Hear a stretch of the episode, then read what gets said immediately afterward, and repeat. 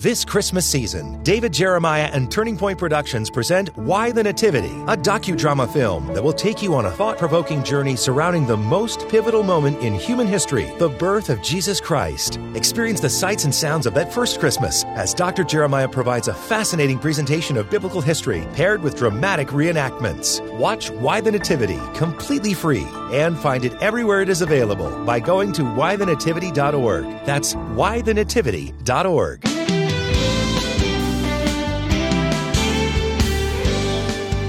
Because of his love for mankind, the Creator chose to confine himself to a humble human body so that man could know him. That's the Christmas story. And today on Turning Point, Dr. David Jeremiah unpacks the truth, which has challenged and inspired the human race for over 2,000 years. What does it mean that God is with us? Here's David to introduce his message Why Call Him Emmanuel? You know, I'm reminded of a passage of scripture in the New Testament where Jesus was asked by one of his disciples, Show us the Father. And Jesus responded by saying, If you have seen me, you have seen the Father. In other words, I am God in the flesh. I am the God you can touch, the God you can feel. And it surprises so many people when you tell them that after his resurrection, the Lord Jesus ascended to heaven in his body, and he is in his humanity even now. We will see him one day in heaven and be able to view the scars in his hands and feet and in the, the, the hole in his side where the spear was placed. Um, he never will ever not be what he was when he came. And uh, the story of his coming into this world is a marvelous story. And today we're going to talk about uh, one of the names he was given. Um, uh, they said they will call his name Emmanuel, which being interpreted is God with us. It's my favorite name for the Christmas story for Jesus because it's such a reminder that God came to be with us. We could not see God and can never see God, the Father, who is the Spirit, but God the Son is God in the flesh, and He is God's picture to us. If you want to know what God is like, you have to find out what Jesus is like, and He came to show us God. His wonderful incarnation name is Emmanuel. Today and tomorrow, we're going to talk about why call him Emmanuel. Hey, let me give you this uh, reminder before we get into our message today that during the month of December, we like to make available to those of you who will help us with a year end gift a beautiful, beautiful book called Moments with God. It's our new devotional, 392 pages, soft leather, um, beautiful gilt edge pages, and all of these devotionals, one for every day of the whole year. Just send a gift of any size for our year end in gathering and ask for the book Moments with God. And uh, we just uh, have found out that one of the things people have really um, uh, gravitated toward is we have a special opportunity for you to get more than one of these. I think they come in a packet. If you go to davidjeremiah.org, you'll see this all explained because what happens when you get one of these devotionals, you instantly want to give one to somebody you love. So I think last year, maybe the year before, we started making this uh, special opportunity available and it exploded. You may want to take advantage of that. I don't have time to get into all the details, but go to davidjeremiah.org and you'll find all the details there. Okay, this is part one Why Call Him Emmanuel?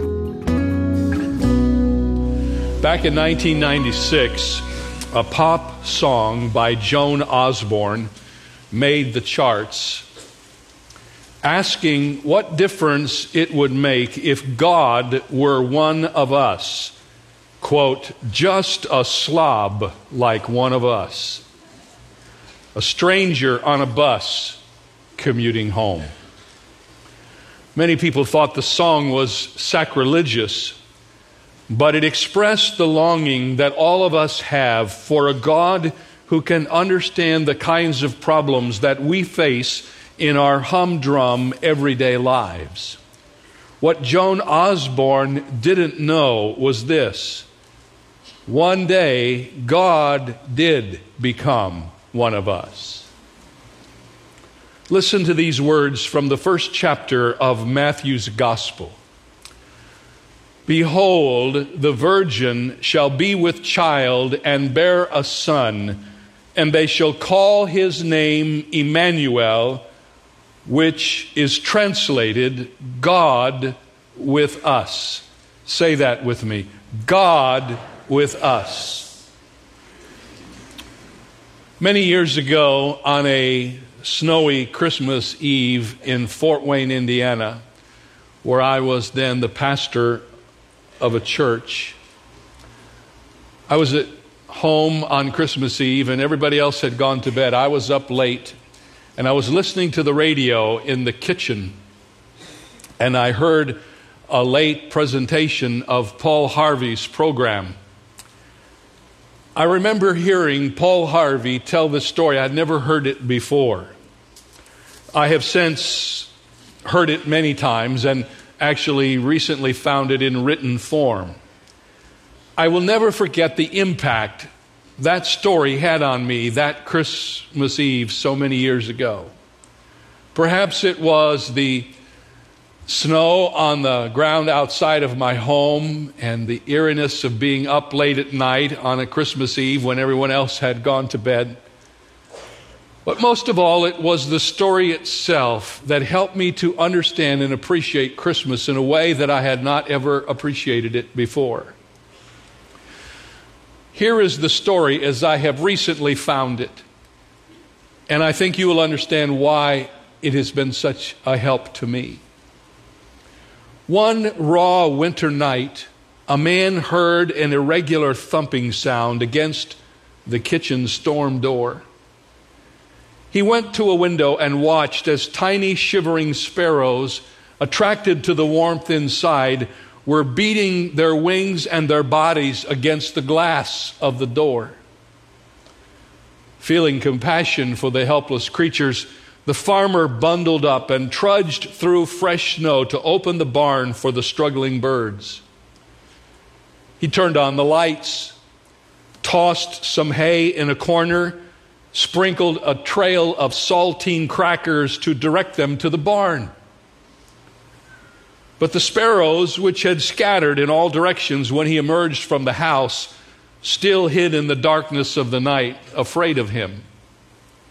He tried various tactics to get them to a place of safety, circling behind the birds to drive them toward the barn, tossing cracker crumbs in the air toward them, retreating to his house to see if they'd flutter into the barn on their own. Nothing worked. He, a huge alien creature, had terrified them. The birds could not understand that he really meant them no harm. In fact, he was trying to help them. He withdrew to his house and watched the doomed sparrows through a window. As he stared, a thought hit him like lightning from a clear blue sky. If only I could become a bird, one of them, just for a moment, then I wouldn't frighten them so. I could show them the way to warmth and safety.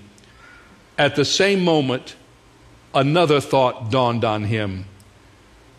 He realized that he had grasped the whole principle of the incarnation. A man becoming a bird is nothing compared to God becoming a man. The concept of a sovereign being as big as the universe he created, confining himself to a human body, was and is too much for some people to believe. But that, my friends, is the real story of Christmas. That is the heart of the Christmas message that God has come to be one of us. God becoming a man so that he could reveal himself and his love to lost mankind. It is the very essence of the gospel, and it is the good news of joy which the angels spoke on that hillside outside of Bethlehem a Savior is born. God has come to be one of us. I'm convinced that if we are to prepare our hearts for Christmas, we must spend some time contemplating this incredible truth God becoming man, Emmanuel.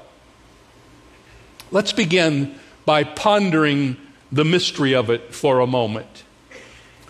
Think about the mystery of Emmanuel. John the Apostle wrote about it in the gospel that bears his name. In the very first few verses of his book, in John 1, we have this word, and the Word became flesh and dwelt among us, and we beheld his glory, the glory as of the only begotten of the Father, full of grace and truth. John said, The only begotten Son of the Father, full of grace and truth, was made flesh and dwelt among us. This is God with us. This is Emmanuel. In what some people consider to be a hymn of the early church, Paul the Apostle wrote about it in a more graphic and perhaps even earthier way. Here's what he wrote in Philippians chapter 2 Let this mind be in you, which was also in Christ Jesus, who being in the form of God, did not consider it robbery to be equal with God, but made himself of no reputation, taking the form of a bondservant and coming in the likeness of men and being found in the appearance of a man, he humbled himself and became obedient to the point of death, even the death of the cross. The prophet Isaiah in the Old Testament gave us a glimpse into the future of this truth.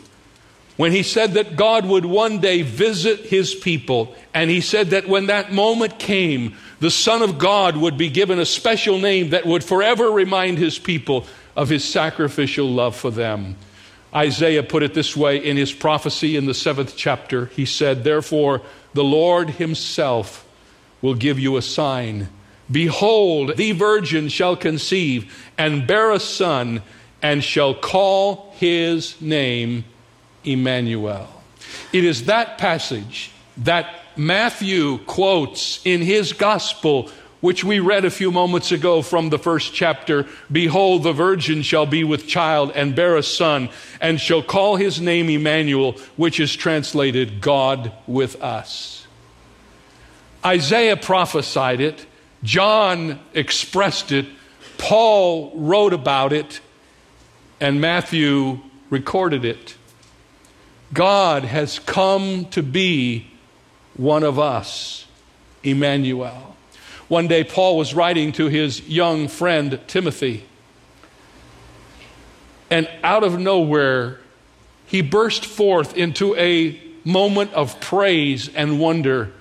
In 1 Timothy 3:16 he said, "And without controversy, great is the mystery of godliness, God manifest in the flesh."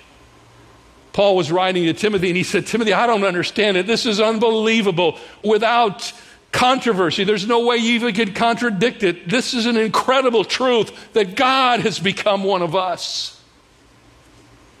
We are so familiar with it because of all of our Christmas cards and all of our traditions that sometimes we go right past it and miss the magnificence of this truth that Almighty God has come down here to be one of us.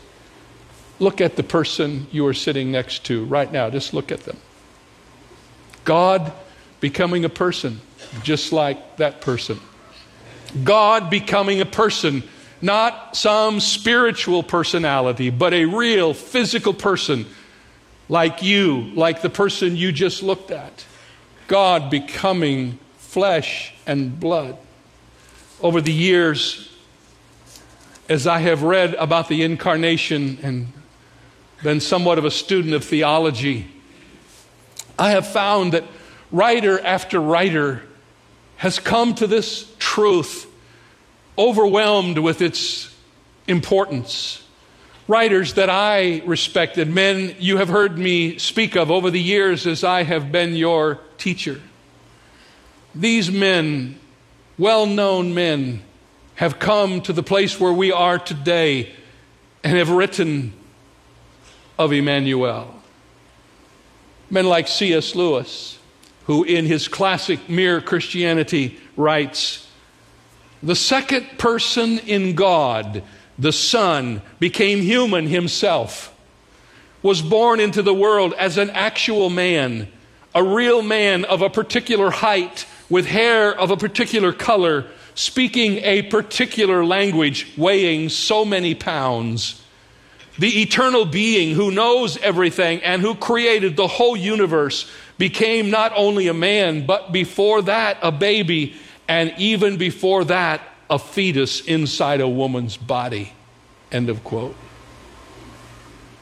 A.W. Tozer also was overwhelmed by this thought. He said, The coming of Jesus Christ into this world represents a truth more profound than any philosophy.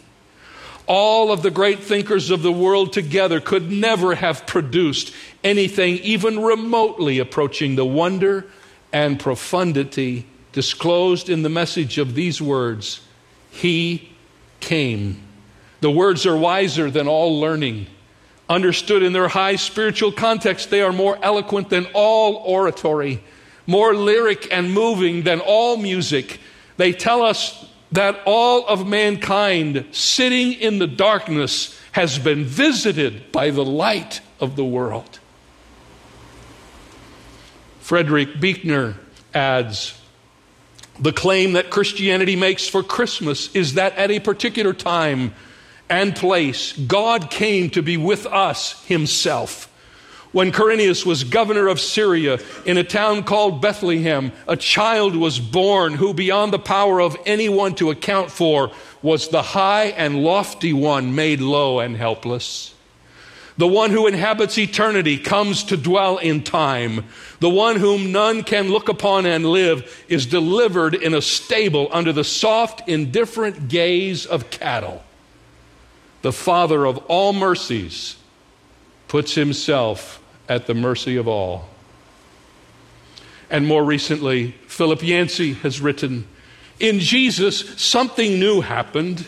God became one of his own creatures. An event unparalleled, unheard of, unique, in fact, in the fullest sense of the word.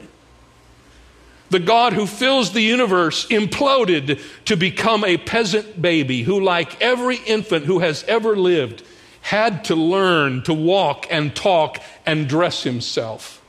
In the incarnation, God's Son deliberately handicapped himself, exchanging omniscience for a brain that learned Aramaic stroke by stroke, omnipresence for two legs and an occasional donkey, omnipotence for arms strong enough to saw wood but too weak for self defense Instead of overseeing a hundred billion galaxies at once, he looked out on a narrow alley in Nazareth, a pile of rocks in the Judean desert, and a crowded street in Jerusalem.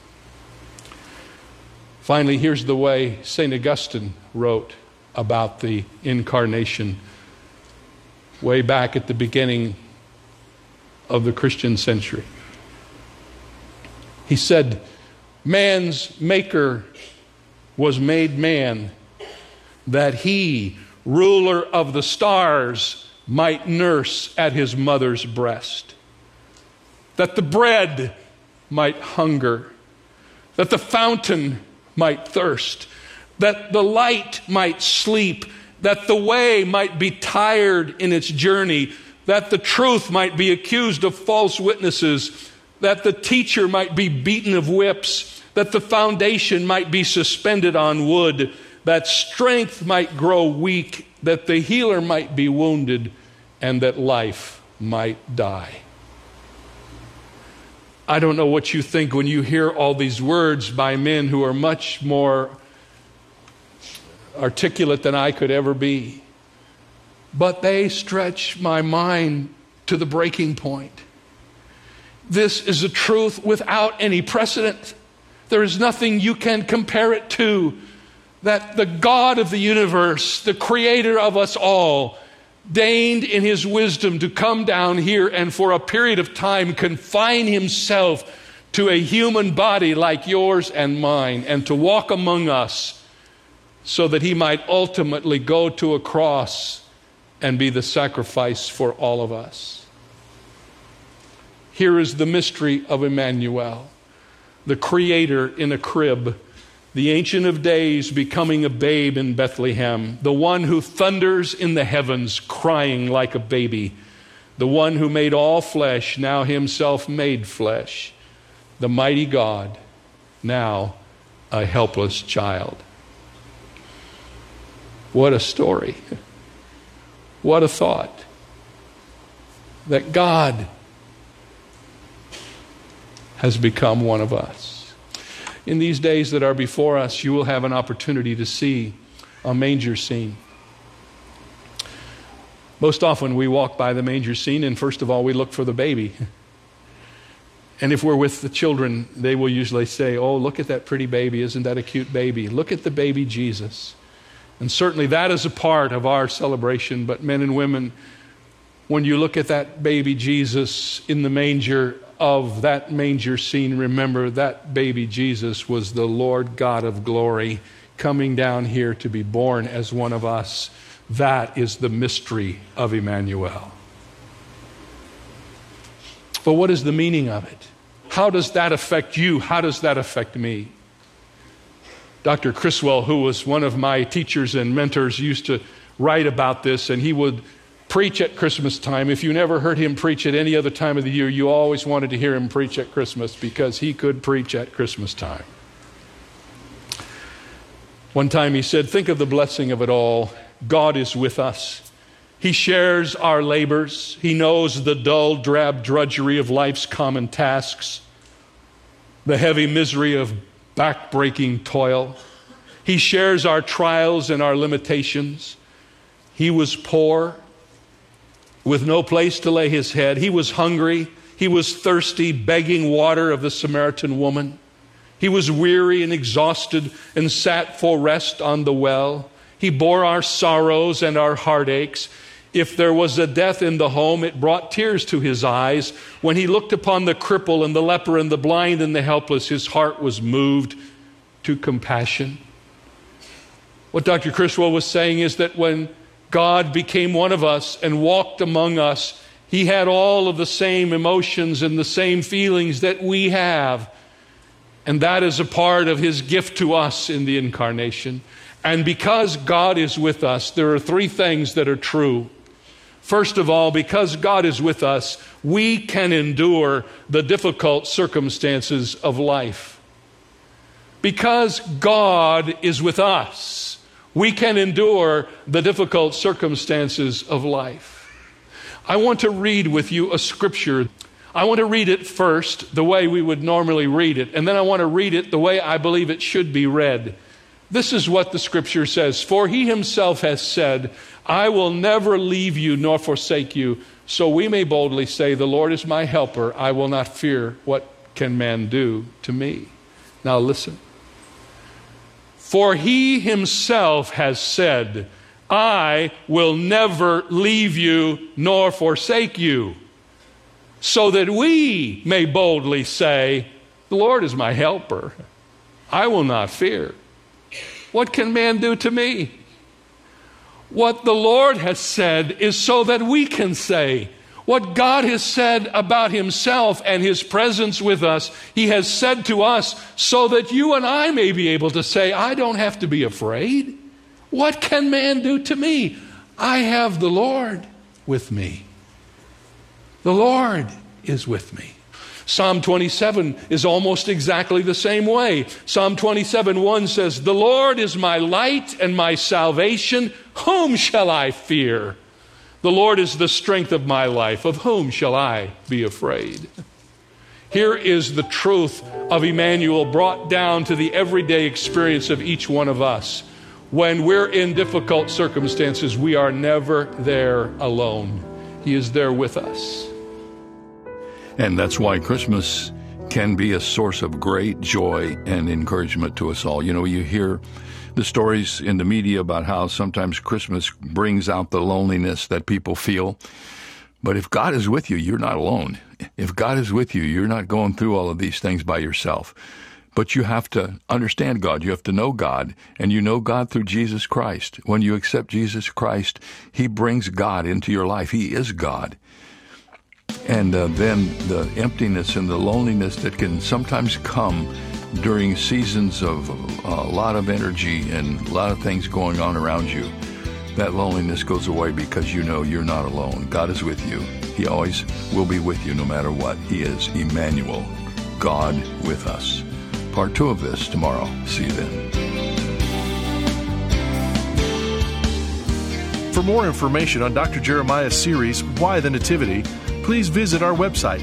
There you'll also find two free ways to help you stay connected our monthly magazine, Turning Points, and our daily email devotional. Sign up today at davidjeremiah.ca slash radio. That's davidjeremiah.ca slash radio. Or call us at 800 946 4300. Ask for your copy of David's 365 day devotional for 2023 Moments with God. It's a powerful tool for daily inspiration in the year ahead. Perfect as a gift or for your own study, and it's yours for a gift of any amount. You can also purchase the Jeremiah Study Bible in the English Standard, New International, and New King James versions. Get the details when you visit our website, davidjeremiah.ca/radio. This is David Michael Jeremiah. Join us tomorrow as we continue the series Why the Nativity here on Turning Point with Dr. David Jeremiah.